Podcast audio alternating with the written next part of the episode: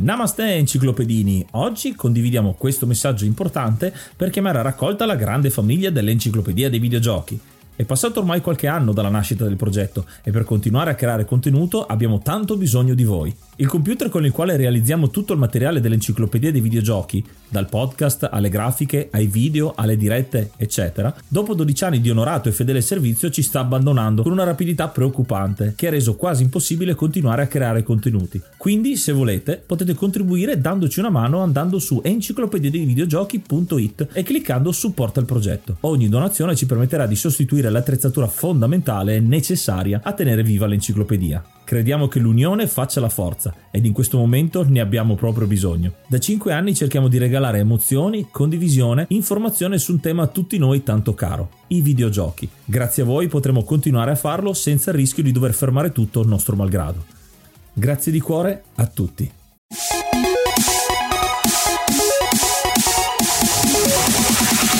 Namaste, benvenuti ad un nuovo episodio speciale dell'Enciclopedia dei Videogiochi. Io sono Ace. E io sono Yuga e questo è l'episodio 4 della nostra retrospettiva sul documentario iScore. Questo è l'episodio 4, appunto si chiama È guerra, This is War, perché parlerà della famosa console war, l'originale console war che c'è stata tra Nintendo e Sega, ma si focalizzerà molto di più su Sega perché di Nintendo abbiamo parlato nello scorso episodio. E c'è subito un rimando a Nintendo perché ancora prima delle immagini dell'inizio dell'episodio c'è una voce in giapponese che fa da premessa un po' come il 2001 di sé nello spazio con la, con la frase che troneggia su questa prima parte ovvero dovevamo creare qualcuno che competesse con Mario proprio una, una cosa un monolita Nintendo è la storia di come inizia la console war. Sì è una cosa molto interessante un episodio che parlerà di Sega e parla iniziando appunto da questi giapponesi giapponesi, poi scopriremo che è uno dei fondatori di Sega, questo qua che sta parlando. E devo dire che nel complesso è un episodio molto più lineare rispetto a quelli che abbiamo visto in precedenza. In precedenza avete visto che c'erano nel nostro racconto tre filoni, quattro filoni anche che si intrecciavano e passavano da un pezzo all'altro. Qua in realtà c'è un filone unico che segue la storia di Sega e soprattutto l'approdo di Sega negli Stati Uniti e poi c'è solo un'unica deviazione dal resto che parlerà di un torneo e quindi la parte competitiva del gioco, un po' come abbiamo visto anche negli altri episodi.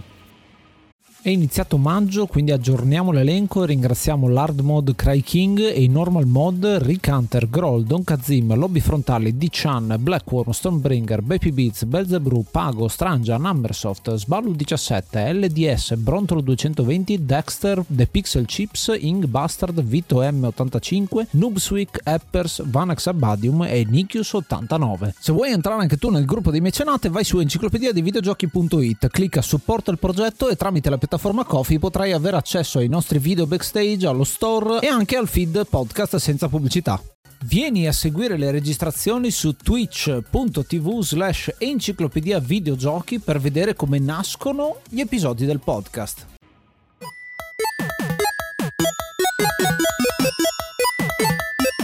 La nostra storia parte con un piccolo preambolo del dominio di Nintendo che dal Natale 88 è la console preferita, è l'unica, è il monopolio del mercato e quindi Sega che fino a quel momento lì era principalmente conosciuta per gli arcade decide di entrare anche lei nella sfida delle home console partendo già con un vantaggio rispetto a Nintendo. Loro sono forti di una tecnologia che hanno sviluppato non più 8 bit come ad esempio il Master System che avevano pubblicato tempo prima ma cercano la sfida in anticipo con i 16 bit. Qui in un certo senso c'è una mancanza grossa che ha appena detto Yuga, il Master System non viene minimamente cita- citato, sembra che la Sega sia passata dagli arcade e sia uh, entrata nel mondo delle console direttamente. Col Mega Drive, che almeno viene chiamato ancora Mega Drive per una volta in tutto quanto l'episodio, poi verrà chiamato Genesis perché come sappiamo questo è un documentario americano che parla di America e parlerà in tutto solo di America come se fosse il resto del mondo, però devo dire che già qua si vede il vantaggio, molti pensano pensano che Super Nintendo e Sega Genesis o Mega Drive siano usciti contemporaneamente, in realtà non è così. È uscito il Genesis a competere col Nintendo originale all'inizio e poi c'è stato il sorpasso con quello che è il Super Nintendo che è arrivato dopo. Sì, quindi una console war un po' sbilanciata perché non è come eh, ultimamente nelle ultime generazioni che bene o male uscivano a poco tempo di distanza, quasi in contemporanea, ma qui giocavano d'anticipo e come vedremo anche con tattiche non proprio da competizione competizione che fa uso di fair play e infatti si poteva fare eh, pubblicità aggressiva e Sega decide subito, soprattutto nel puntare sul mercato americano, di prendere una persona adatta, molto però con la mentalità meno da videogiocatore ma più da businessman, che è il nostro primo personaggio della puntata, ovvero Tom Kalinski. Tom che viene contattato da Hayao Nakayama, ovvero il eh, patron, il presidente di Sega Mundus, eh, gli dà questo incarico e lo fa diventare il presidente, l'amministratore delegato di Sega. Stati Uniti, sarà per diversi anni, quasi tutti gli anni 90 a capo e propone questo piano in 5 punti che inizialmente in Giappone prendono con molto disappunto perché è un piano molto sul business e poco che c'entra con il videogioco, con l'arte del videogioco. E vediamo sempre questa dicotomia tra l'approccio business americano e l'approccio molto più artistico e creativo giapponese. Questi 5 punti ci danno quella che è la struttura narrativa del resto della puntata, vengono affrontati uno per uno e sviscerati per quello che si può con un approfondimento specifico. Il primo però non è un approfondimento perché il primo punto è abbassare i prezzi. Qui ho fatto un attimo di ricerca per capire come funzionava il discorso prezzi al tempo perché sembra un argomento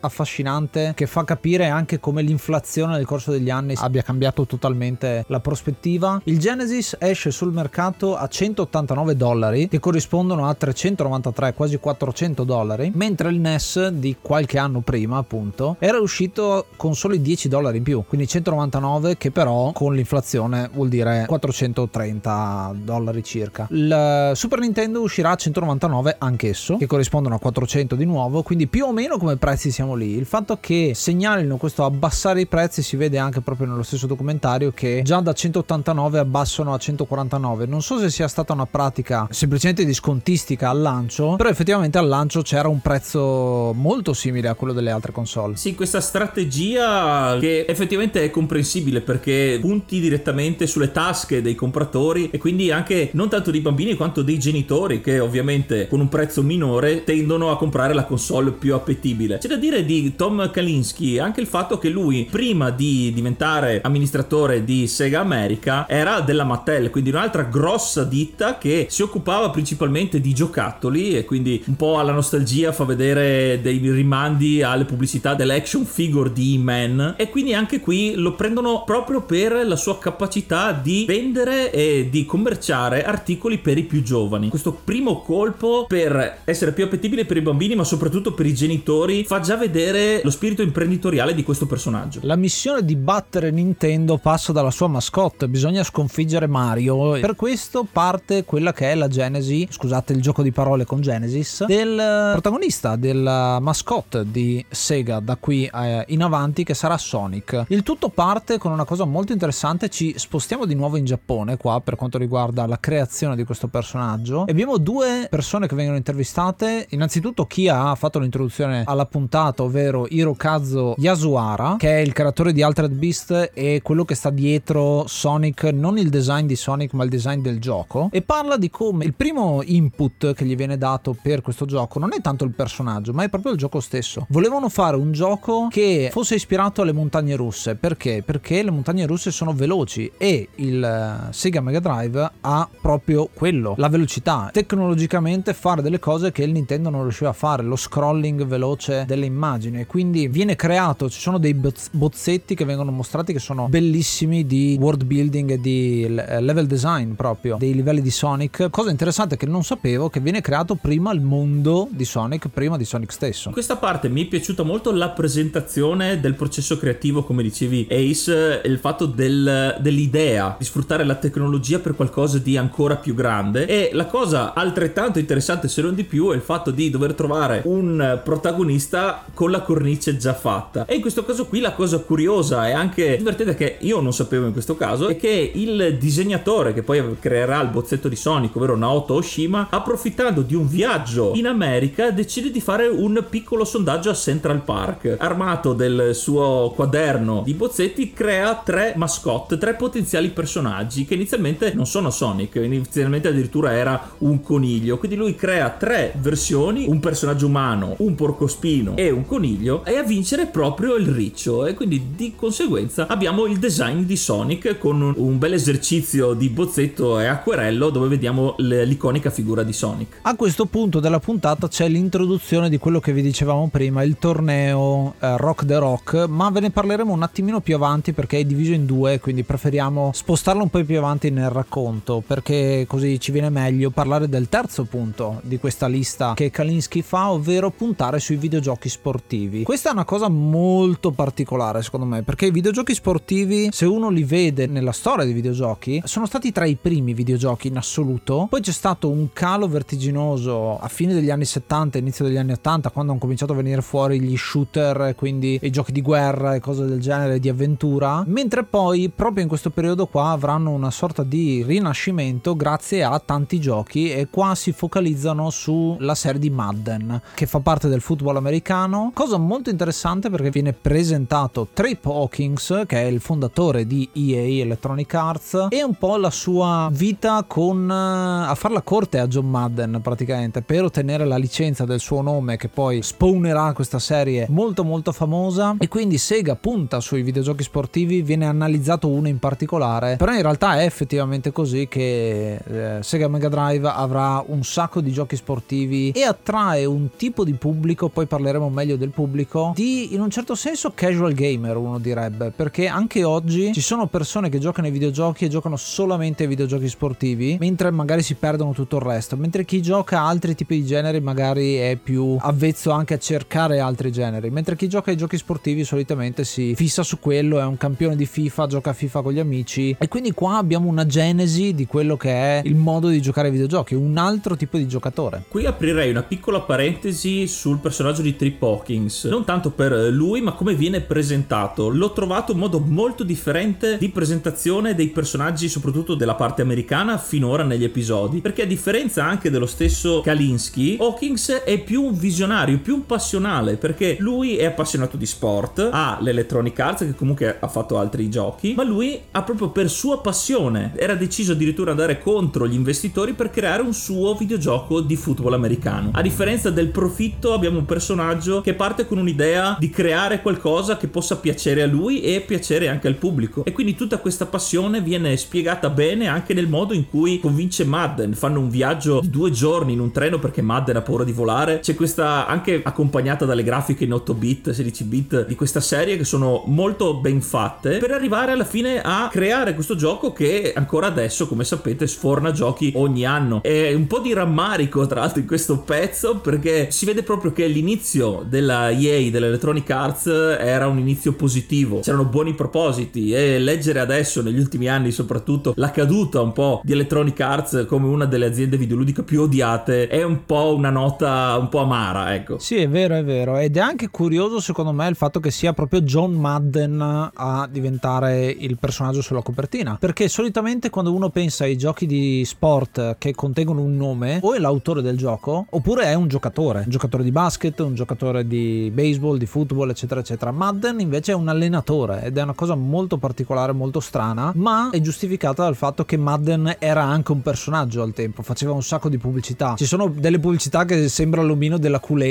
che spacca i muri per entrare a promuovere un prodotto casuale, quindi in un certo senso era famoso già il personaggio, quindi hanno preso la licenza del nome proprio per eh, attaccarla al gioco che inizialmente è su Apple 2, ma si ritorna a parlare di Sega perché la prima conversione, quella più importante, è proprio sul Genesis nel 95. Nel periodo in cui viene creato Madden, Tom Kalinski sta cercando proprio un titolo di punta per rilanciare la libreria sportiva, quindi è un incontro dettato appunto anche dal tempismo e quindi questo ingrediente, questa anche tecnologia che viene data a Electronic Arts perché inizialmente volevano fare anche un gioco più contenuto per le caratteristiche della tecnologia del momento, anche se Madden si sarebbe comunque opposto eh, fino all'ultimo e quindi creano questo colosso di gioco che sposta proprio il mercato a favore di Sega. Si sforzano per implementare il football a 11 giocatori grazie anche a Joey Barr e al suo genio. Si vede un piccolo pezzo bello e divertente secondo me perché dà una visione d'insieme di che cosa vuol dire proprio fare game design, come, cosa vuol dire risolvere i problemi livello per livello o post-it dopo post-it proprio come fa l'ingegner Joe. Prima di passare al punto successivo ci viene introdotto brevemente il personaggio di Gordon Bellamy che si definisce nero e gay proprio con queste parole testuali e ci viene raccontata la sua storia di come lui entra a far parte del team che convertirà il gioco di Madden per Genesis nel 1995. Ci viene fatto vedere vedere come lui non si sia mai dato per vinto e a forza di telefonare gli verrà data un'occasione per poi entrare appunto nel team. A quanto pare grazie a lui che in questa versione vengono introdotti, almeno così dice l'episodio, per la prima volta dei giocatori di colore in un gioco, in un videogioco, in un videogioco sportivo. Qui dobbiamo, abbiamo fatto una piccola ricerca, è falso perché Sensible Soccer già nel 92 aveva introdotto la possibilità di avere personaggi di etnie diverse. In questo caso qua viene fatta molta enfasi sul fatto della persona di colore e omosessuale, un po' come era successo anche nel primo episodio con l'elettronico di colore che non gli era stato dato credito per aver inventato l'Atari prima di Atari. Ci sta un po' come introduzione, anche se purtroppo è un po' stucchevole se vogliamo dirlo, perché viene data molta più enfasi allo stato della persona piuttosto che al lavoro che ha svolto all'interno del, del gioco, dell'industria videoludica. Quindi sì, il messaggio positivo dell'introduzione dei giocatori di colore nei giochi sportivi, però purtroppo con informazioni false e il punto focale nella direzione sbagliata. Eh sì, eh sì, è un po' perde la bussola la, la puntata stessa perché ad un certo punto, dopo aver parlato di questo gioco bellissimo della EA, c'è tanto di pubblicità della EA stessa. È un po' la marchetta, a un certo punto si trasforma questo documentario, parlando appunto di tutti i grandi successi che la EA farà di lì avanti. Anche quella l'ho trovata un po' stucchevole, credo il termine giusto sia quello, perché è una pubblicità. In realtà questo se deve essere un documentario non dovrebbe fare pubblicità a determinate aziende, dovrebbe sottolineare magari la bellezza dei giochi piuttosto che dell'azienda che li ha fatti. Passando a quello che è invece il quarto punto, molto importante questo, un punto che tutti si ricordano, il fatto che la console deve essere cool per i teenager, perché Nintendo ha un target, ha sempre avuto un target molto giovane, dai 9 ai 13 anni viene detto, mentre il Mega Drive viene venduto per i teenager, quindi dai 13 in su. E nei campus universitari vanno a regalare eh, una console a uno dei, degli studenti dicendogli vai in giro vestito con la maglietta della Sega e fai promozione. Ed è proprio per questo che anche prima ci veniva fatto vedere il design di Sonic più accattivante, più rock, proprio rock come personaggio, meno tondo, con linee più marcate. L'espressione Sonic non è un buonaccione come Mario, però eh, ha sempre delle espressioni, fa errori, risponde male, come si vedrà anche poi nei cartoni e negli, negli altri giochi. Quindi è proprio un personaggio creato ad hoc per i teenager degli anni 90. E questa è una scelta vincente. Ci ricolleghiamo alla piccola introduzione che avevamo fatto prima del torneo che Sega organizza. Quindi si era parlato del Nintendo World Championship negli episodi precedenti. In questo caso c'è la versione di Sega che viene chiamata Rock the Rock perché mescola i suoi videogiochi cool da teenager e la grossa partnership che riesce a ottenere con MTV perché questo evento riesce a farlo trasmettere dalla stessa MTV che era la cosa più vista, la, la rivoluzione televisiva musicale del momento e che appunto era appetibile per tutti i giovani che ha dato ancora di più influenza a questo torneo. E qui facciamo conoscenza di un personaggio molto particolare. Lo vediamo nei suoi ormai 40-50 anni però ancora vestito da teenager anni 90 con le sue Air Jordan che sfreccia col suo skateboard un eterno giovane. Chris Tang che è questo personaggio molto buffo l'ho trovato e molto nerd da quel punto di vista lo, lo, lo hanno dipinto anche molto così sarà uno dei partecipanti di quel torneo di cui abbiamo parlato in precedenza e parteciperà a questo Rock the Rock, infine vincendolo anche. Cosa interessante è che mentre vengono spiegate le tattiche di questo personaggio, sullo sfondo si vede Sonic e si vede che eh, vari livelli, ma la cosa che ho trovato interessante è che molti di questi livelli sono tratti da una ROM hack che si chiama The Next Level, che io ho giocato parecchio tempo fa ed è strano che abbiano messo una ROM hack di, del 2015, quindi molto avanti rispetto al, al gioco effettivo. Eh, forse non avevano i diritti per mettere più di tot materiale di altri giochi perché la Romac invece è gratuita e quindi un po' particolare come, come scelta però appunto il gioco che diventerà quello della finale invece è Sonic Knuckles che è appena uscito è molto romanzata perché sembra proprio una storia da film un po' come The Wizard dove lui aveva trovato la tecnica perfetta per raccogliere più anelli possibili nei tre minuti che venivano dati a disposizione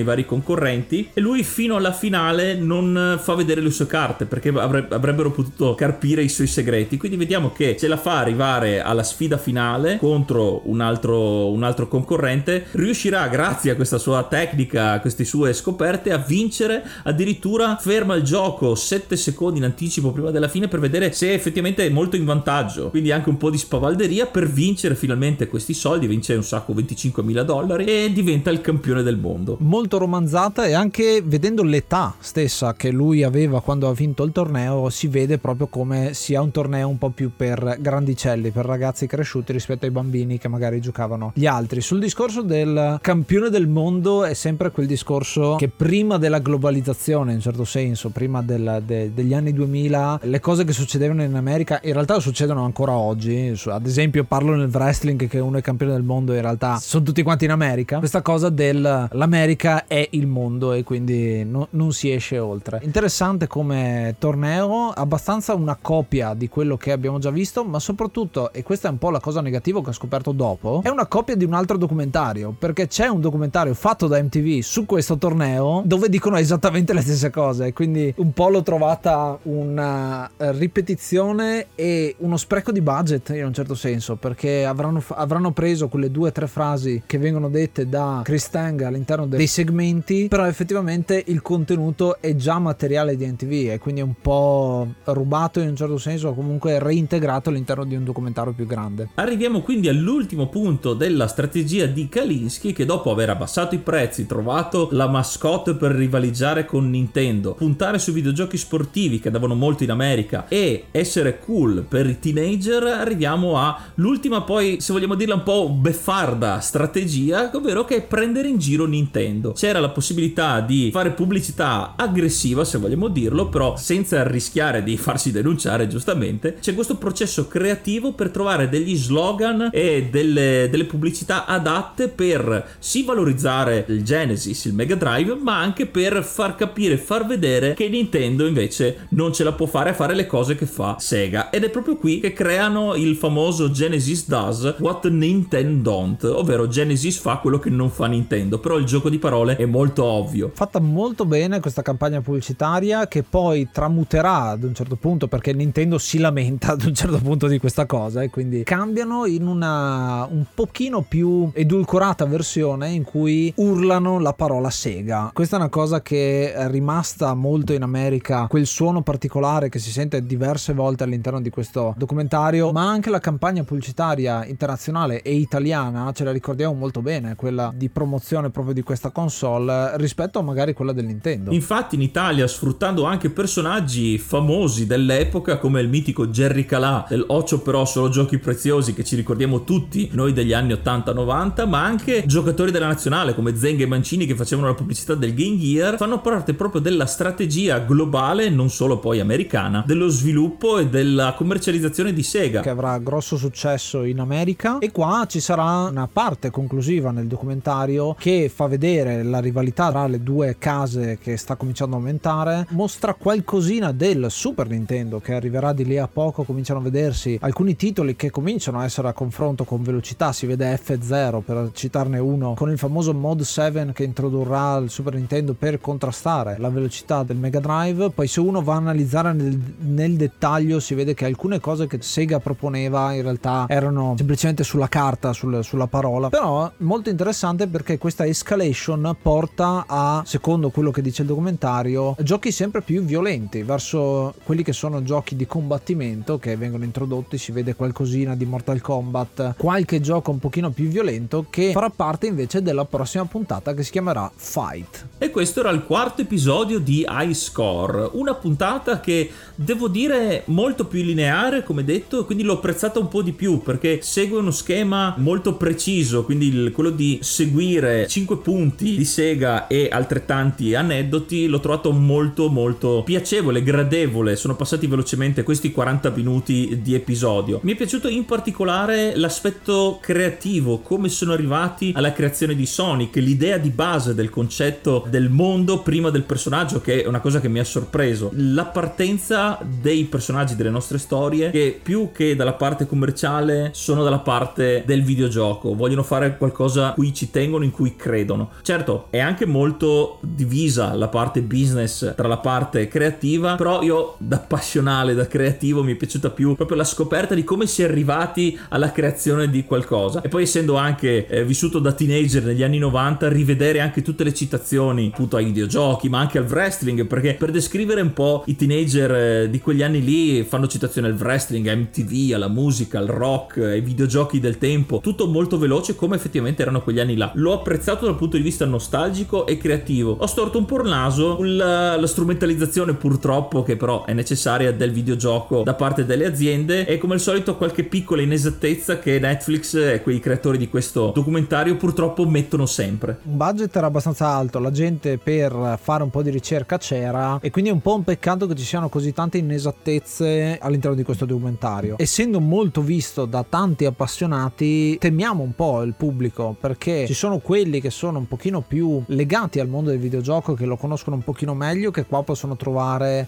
alcuni approfondimenti, alcuni ricordi, alcune istanze abbastanza carine, mentre chi non ne sa tanto e vuole approcciarsi in realtà è colto da abbastanza disinformazione. Gli viene data un'infarinatura generale di quello che succede in questi anni, però c'è abbastanza è abbastanza a salti come informazione, ecco. E quindi insomma nel complesso è un voto positivo per me per questa puntata specifica. La cosa che mi dispiace in generale di questa serie, come dicevo, come ho detto anche altre volte, è che c'è questa divisione tra chi sa dei videogiochi e quindi magari lo vede in una determinata maniera e chi non ne sa niente che lo vede in questa, quando in realtà un documentario dovrebbe aiutarti a fare, a fare più informazione, quindi a rendere più vicine le persone che vogliono saperne di più dei videogiochi, sia quelli che ne sanno già, sia quelli che sono neofiti. E voi cosa ne pensate di questo episodio? Episodio. Innanzitutto l'avete guardato, vi abbiamo anche solo un po' invogliato a guardare questo documentario che per quanto controverso sia parla della nostra passione di videogiochi? Fatecelo sapere andando su www.enciclopediadevideogiochi.it Oppure venite a parlarne direttamente sul gruppo Telegram dove troverete tantissime persone che st- si sta, sta,